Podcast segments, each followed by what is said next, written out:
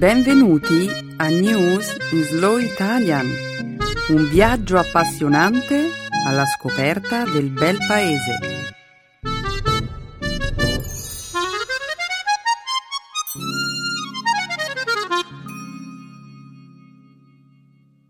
Oggi è giovedì 28 agosto 2014. Benvenuti al nostro programma settimanale News in Slow Italian. Benedetta è in vacanza questa settimana ed io sarò qui in studio per condurre il programma insieme ad Emanuele. Ciao a tutti. Un saluto a tutti i nostri ascoltatori. Ciao Stefano, bentornato alla trasmissione. Grazie Emanuele. Presentiamo ora gli argomenti che approfondiremo nella puntata di oggi. Come di consueto, dedicheremo la prima parte della nostra trasmissione ai temi di attualità. Parleremo della lotta contro lo Stato islamico e della crescente preoccupazione che si sta diffondendo in molti paesi occidentali, dove diverse persone si stanno arruolando tra le fila dell'ISIS. Parleremo poi di un nuovo cessate il fuoco permanente in vigore a Gaza. Vedremo inoltre come alcune società statunitensi stiano approfittando della cosiddetta inversione fiscale. Infine, ricorderemo il celebre attore e regista inglese Richard Attenborough, scomparso domenica scorsa. Grazie Stefano.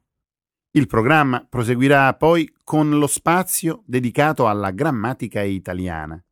Nel dialogo di questa settimana esploreremo i superlativi assoluti che utilizzano i prefissi super e ultra.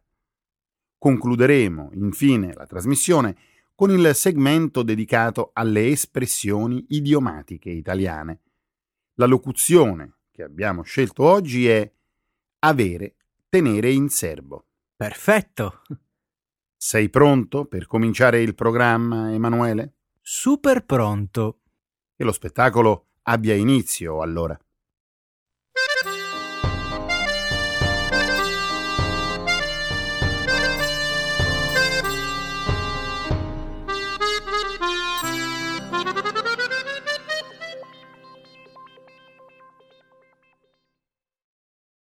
Stati Uniti. Il governo autorizza i voli di ricognizione sulla Siria. Il governo degli Stati Uniti sta valutando la possibilità di lanciare una serie di attacchi aerei contro le basi dello Stato islamico, ISIS, in territorio siriano. Nella serata di lunedì, fonti ufficiali dell'amministrazione Obama hanno annunciato la decisione del Presidente di autorizzare un programma di voli di ricognizione nei cieli della Siria in preparazione degli attacchi. La Siria si è detta disposta a collaborare con la comunità internazionale nella lotta contro lo Stato islamico. Il governo siriano, tuttavia, ha sottolineato che ogni attacco dovrà avvenire con il suo permesso. In caso contrario, le incursioni aeree saranno considerate come un atto di aggressione. Il lancio delle incursioni sul territorio siriano potrebbe implicare la collaborazione con il presidente Bashar al-Assad, una figura politica che i governi occidentali hanno in numerose occasioni invitato a dimettersi. Dal lancio delle operazioni contro lo Stato islamico, l'8 agosto scorso, Washington ha messo in atto centinaia di attacchi aerei nelle regioni settentrionali dell'Iraq. Gli Stati Uniti hanno deciso di valutare la possibilità di espandere gli attacchi al territorio siriano in seguito alla diffusione, da parte del gruppo estremista sunnita, di un video nel quale è possibile vedere l'esecuzione del giornalista americano James Foley. Foley era stato rapito in Siria nel 2012. Un'alleanza con Assad sembra irreale, vero? Ma Stefano, come si suol dire, Il nemico di un mio nemico è mio amico. Io non credo che gli Stati Uniti abbiano davvero intenzione di chiedere il permesso ad Assad per colpire le forze dell'ISIS presenti sul territorio siriano. In ogni caso, per eliminare la minaccia completamente, gli Stati Uniti dovranno combattere l'ISIS anche in Siria. A proposito, Stefano, questa minaccia non riguarda solo l'ascesa dell'ISIS in Medio Oriente. Esiste infatti la concreta possibilità che i combattenti dello Stato islamico rientrino poi negli Stati Uniti e in altri paesi occidentali. Tra i combattenti dello Stato islamico ci sono anche degli occidentali? Sì. Pensa che un americano, Douglas McCain, che combatteva con l'ISIS, è stato ucciso nel fine settimana. Sembra incredibile, un cittadino americano si era arruolato nel gruppo. E McCain certamente non è l'unico. Sì, immagino che questo sia un compito molto difficile per l'intelligence statunitense. Rintracciare gli occidentali che vanno in Siria al fine di essere reclutati dai jihadisti. Tutte queste persone potrebbero poi fare ritorno negli Stati Uniti per compiere degli attentati terroristici.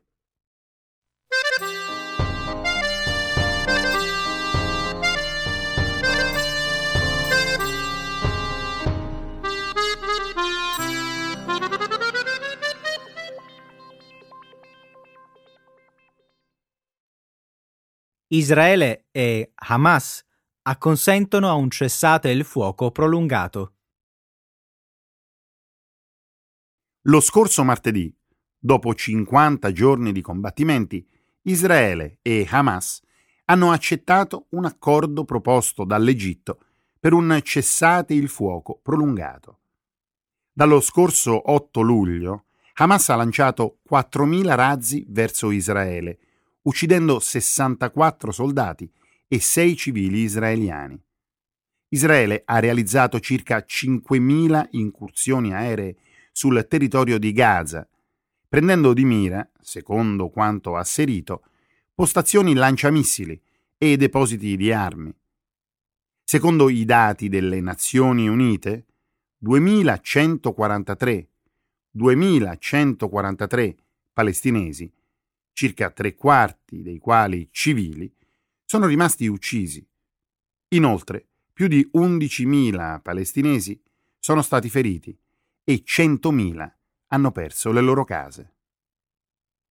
In base all'accordo di martedì, Israele consentirà l'importazione di prodotti verso Gaza, compresi gli aiuti umanitari e i materiali necessari per la ricostruzione i pescatori palestinesi potranno espandere la loro zona di pesca fino a 10 chilometri dalla costa. I negoziati riprenderanno fra un mese e vedranno le due parti impegnate a discutere questioni più complesse, tra cui la liberazione dei prigionieri di guerra e la costruzione a Gaza di un nuovo scalo marittimo e di un aeroporto. Dopo sette settimane di combattimenti, Gaza rimane sotto il controllo di Hamas. Nonostante Hamas abbia dichiarato vittoria, solo un terzo della sua dotazione missilistica rimane intatta e la rete di gallerie costruite dal gruppo sotto il confine con Israele è stata in gran parte distrutta. Io mi chiedo perché la gente a Gaza stia festeggiando come se questa fosse una vittoria vera. Hamas esce dal conflitto gravemente indebolito e a Gaza c'è bisogno di una ricostruzione radicale. Buona parte della città è stata distrutta. Molti palestinesi sono semplicemente felici che gli attacchi aerei siano finiti, Emanuele. Possiamo dire che la guerra sia veramente finita? La popolazione di Gaza è stata sottoposta a tre guerre negli ultimi anni. Dobbiamo forse aspettarci un'altra guerra tra qualche anno? Forse potremmo descrivere questo cessate il fuoco come la conclusione di una battaglia, nel contesto di una lunga guerra. Tuttavia, questo sembra il momento giusto per trovare una soluzione di tipo permanente per il conflitto. E che tipo di soluzione si propone? Il presidente Mahmoud Abbas ha detto che intende rivolgersi alla comunità internazionale per esplorare la possibilità di creare uno Stato palestinese indipendente. E tu pensi che Israele sarà d'accordo? Le due parti non riescono a raggiungere un accordo nemmeno relativamente alla ricostruzione del porto e dell'aeroporto a Gaza. Immagino che Israele esigerà che Hamas deponga le armi e il gruppo militante respingerà la richiesta. Di fatto, Hamas ha detto di voler ricostruire e migliorare la qualità delle sue attrezzature belliche. La situazione è ancora estremamente tesa, è vero, ma io vedo alcuni segnali positivi. Ad esempio, Israele sta allentando il blocco delle importazioni e consente ora l'accesso di alcuni prodotti nel territorio di Gaza e ha inoltre autorizzato l'espansione nella zona di pesca.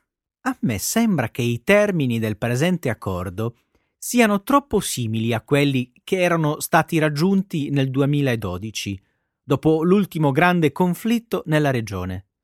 Mi auguro che l'epilogo non sia il medesimo e che questa volta il cessate il fuoco possa reggere.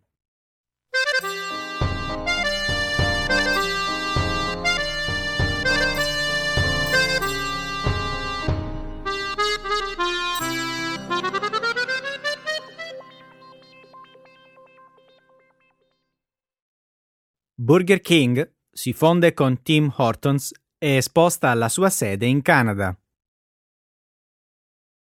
L'icona americana del fast food, Burger King, ha firmato un accordo martedì scorso per l'acquisizione della catena di coffee shop canadese Tim Hortons per oltre 11 miliardi di dollari.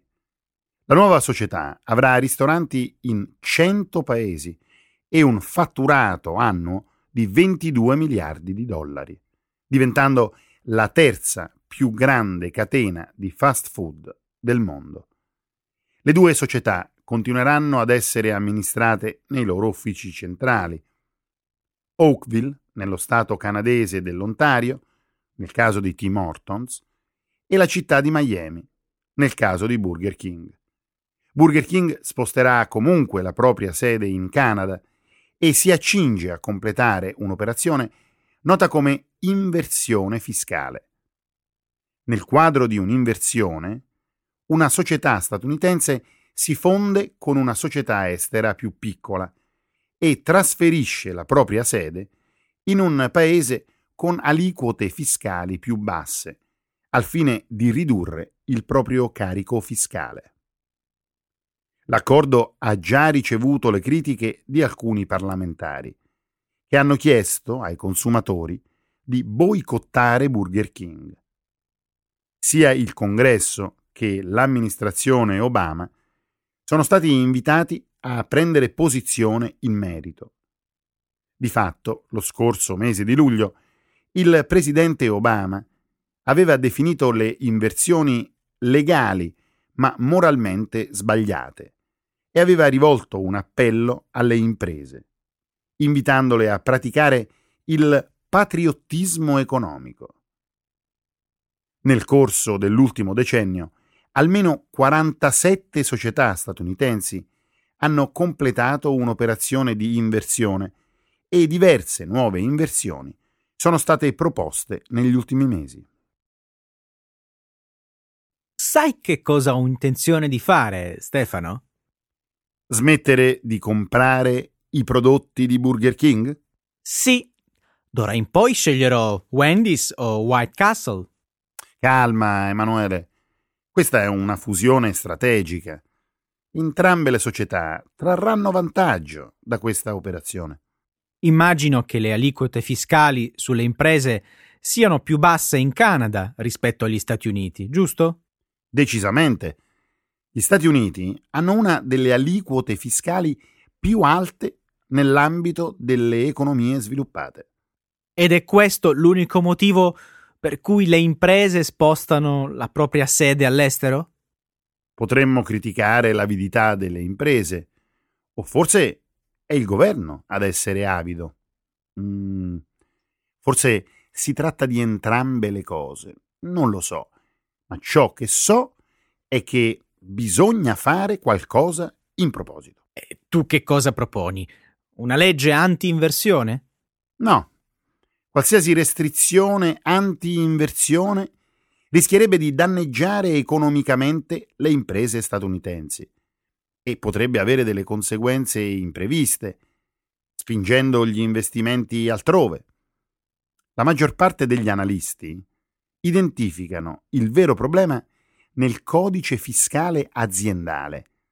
È un sistema complesso e anticompetitivo e non è in sintonia con l'evoluzione dei modelli imprenditoriali globali degli ultimi trent'anni. Tu pensi che il Congresso stia valutando la possibilità di una riforma del sistema di tassazione delle imprese? È necessario creare un ambiente più appetibile per le imprese e, per raggiungere questo obiettivo, è necessario realizzare una revisione di ampia portata del sistema fiscale. Chissà, tale riforma potrebbe essere messa in atto il prossimo anno in ogni caso, si tratta di una questione intensamente politica.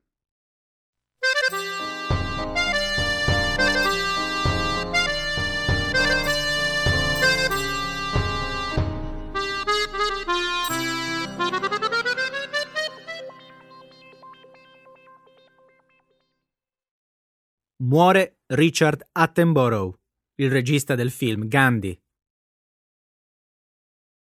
È morto domenica scorsa, all'età di 90 anni, l'attore e regista inglese Richard Attenborough.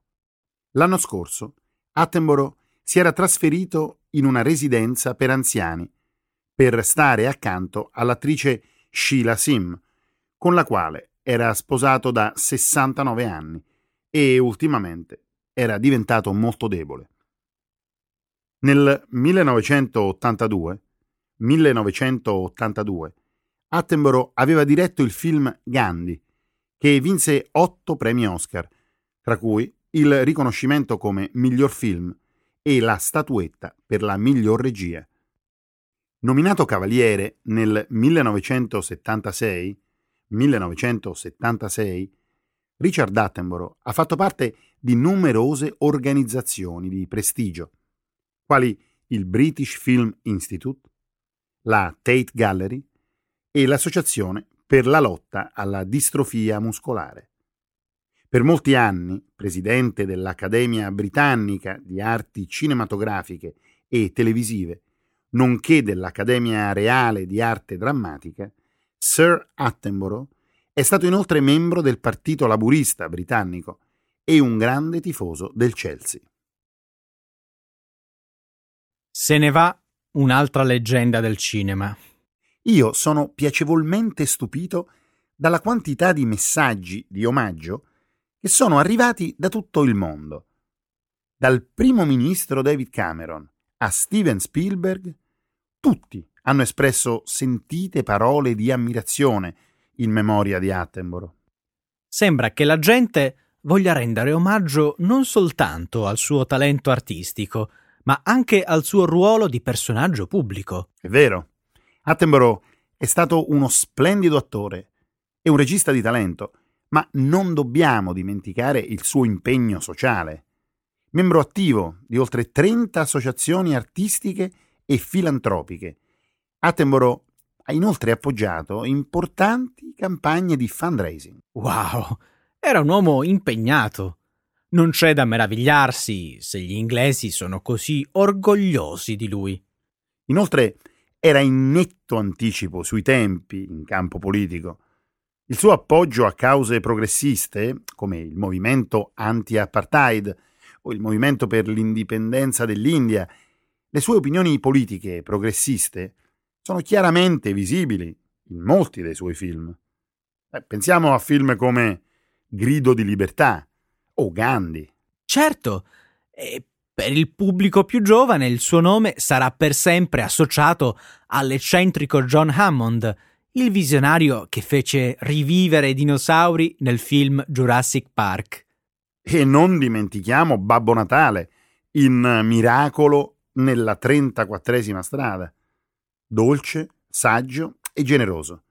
Rappresenterà per sempre il perfetto Babbo Natale.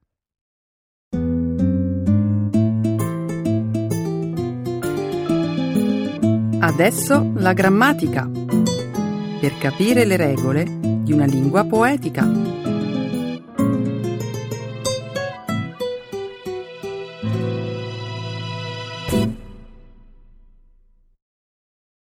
Absolute superlatives.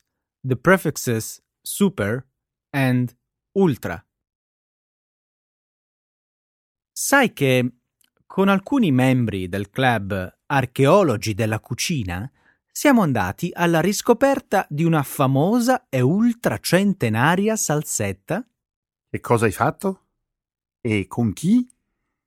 Spiegami un po' meglio di cosa stai parlando, altrimenti non capisco nulla.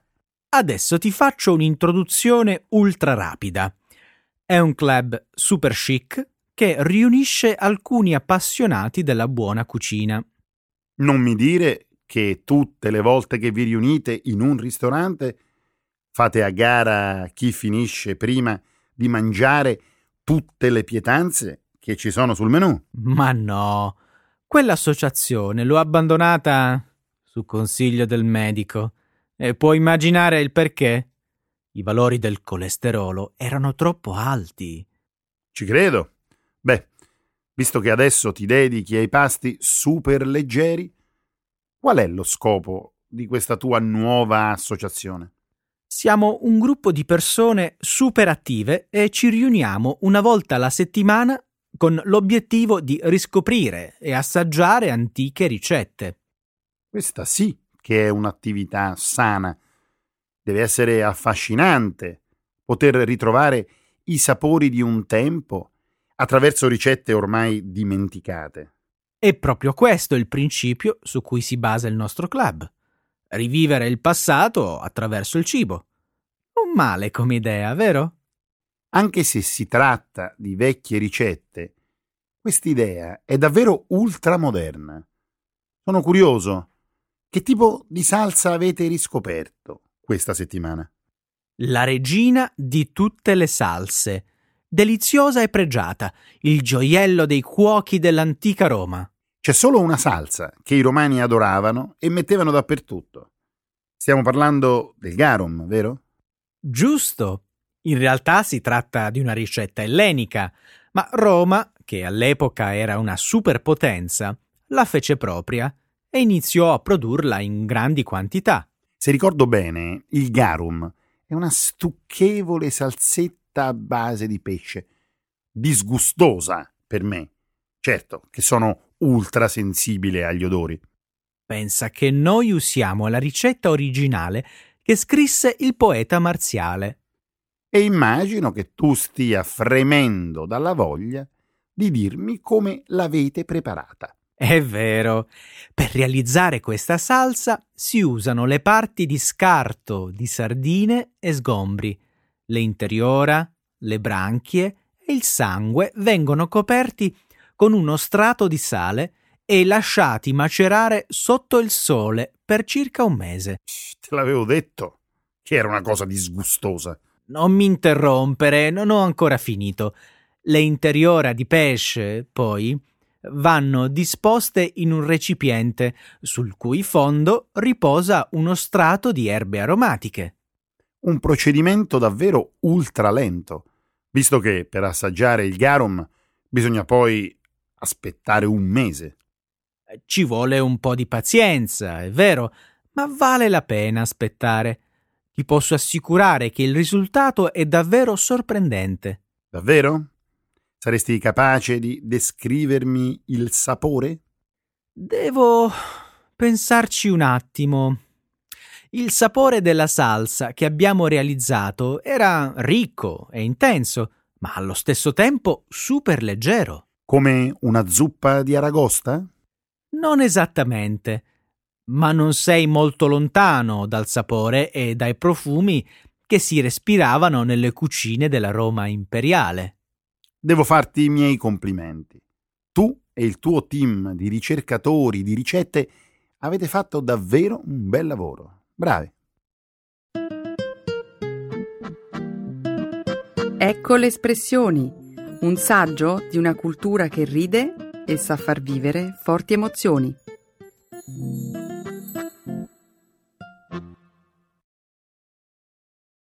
Avere, tenere in serbo. To have something in store, to hold. Non so se te l'ho già detto, ma ultimamente ho scoperto di avere una grande passione per i romanzi polizieschi. Forse me l'hai detto, ma ora non ricordo. Beh, non importa. Cercavo solo un pretesto per parlarti del libro che sto leggendo in questi giorni. Vuoi sentire di che si tratta? Che domanda sciocca. È come se svelassi a una bambina golosa di tenere in serbo per lei una bella torta al cioccolato e poi le chiedessi se la vuole assaggiare. Hai ragione. Avevo quasi dimenticato che sei un avido lettore. Oggi per te ho in serbo un argomento davvero interessante parleremo dell'isola del Garda e dei suoi misteri. E che misteri potrà mai nascondere quella innocua isoletta? È così piccola che se dovessimo contare i passi che ci vogliono per percorrerla tutta, forse non arriveremmo nemmeno a mille. Come mai la conosci? Ci sei mai stato? Quando? Mi stai facendo l'interrogatorio? Invece di leggere storie di ladri e poliziotti, Forse dovresti dedicarti ai romanzi rosa. Quello mai. Allora, di che stavamo parlando? Ah, sì, sto aspettando ancora una tua risposta. Va bene, ispettore. Conosco l'isola del Garda perché ci sono stato qualche anno fa, arrivandoci in battello dal porto di San Felice del Benaco. Bene, ma ho in serbo un'altra domanda per te. Eh, dimmi, hai notato qualcosa di sospetto durante la tua visita? A dire il vero, sì. L'isola era coperta di boschi di pini, sequoie e acace, e c'erano anche tantissime piante e fiori di ogni genere in un bellissimo giardino. E con questo? Quel luogo era incantevole, quasi surreale, una vera isola delle meraviglie proprio come nelle favole. Non fare lo spiritoso. Non mi riferivo alla flora dell'isola. Allora forse pensavi alla bellissima villa neogotica in stile veneziano, ricca di oggetti d'arte e mobili antichi, vestigia di un glorioso passato? No, neanche a questo. Sull'isola si sono avvicendati romani e longobardi. L'isola del Garda ha anche ospitato artisti illustri, letterati e aristocratici, nonché guide spirituali come San Francesco d'Assisi. Certo, eh, l'isola è famosa per tanti personaggi illustri che vi hanno soggiornato, ma è anche vero che questo luogo ha in serbo enigmi e misteriosi segreti. È di questo che parla il tuo libro? Svela qualche episodio funesto avvenuto nella bella villa in un'epoca lontana? Tanto lontana non direi. Negli anni tra il 1921, 1921 e il 1924, 1924, scomparvero misteriosamente, inghiottite dalle acque del lago, due importanti nobildonne. Forse si è trattato di due semplici incidenti e il sospetto nasce dal fatto che le due fatalità abbiano avuto luogo a pochi anni di distanza l'una dall'altra. Sì, ma vent'anni prima era scomparso allo stesso modo un uomo che faceva parte di una delegazione commerciale prussiana. Tutto troppo strano, secondo l'autore del mio libro, per essere una mera coincidenza. Dici che esiste un nesso tra questi eventi? Forse gli ospiti della villa moriranno ad uno ad uno, come nel romanzo giallo di Agatha Christie Dieci piccoli indiani? Mi stai prendendo in giro? Va bene, ho capito che le storie thriller non ti piacciono. Tu sei troppo romantico per apprezzare questo genere letterario. È vero. E preferisco ricordare quel luogo come la mia isola delle meraviglie.